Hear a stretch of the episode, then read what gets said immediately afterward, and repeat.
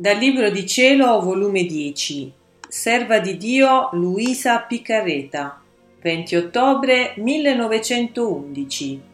Gesù piange, vuole essere sollevato, nuove minacce all'Italia.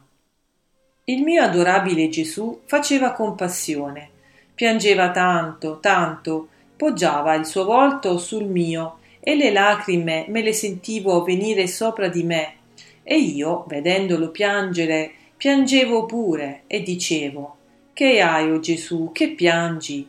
De, non piangere, vi prego, versa a me, fa parte a me delle tue amarezze, ma non piangere, che mi sento morire per il dolore. Povero Gesù, che ti hanno fatto? E lo carezzavo, lo baciavo per guetargli il pianto. E Gesù, ah figlia mia, tu non sai quanto me ne fanno. Se tu lo vedessi, moriresti di dolore, che poi tu dici che non devo far venire gli stranieri. A quel che gli italiani fanno, me lo stanno strappando loro stessi questo flagello. Loro mi hanno strappato il flagello della guerra, loro mi hanno strappato che distruggessi loro le città. Perciò, figlia mia, pazienza.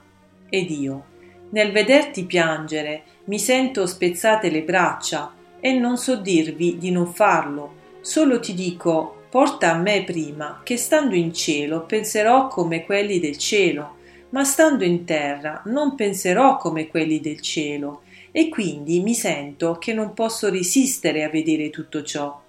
Onde pareva che era tanto il dolore di Gesù e la necessità che uno lo sollevasse, che si è stato quasi sempre insieme con me, ed io ora gli parlavo d'amore, ora lo riparavo, or pregavo insieme a lui, or gli vedevo la testa se tenesse la corona di spine per toglierla.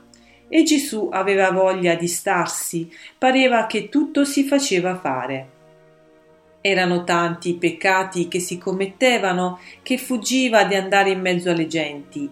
Poi ha versato un po' di liquore dolce dicendomi che anche tu hai bisogno di essere rinfrancata. Oh, quanto è buono Gesù!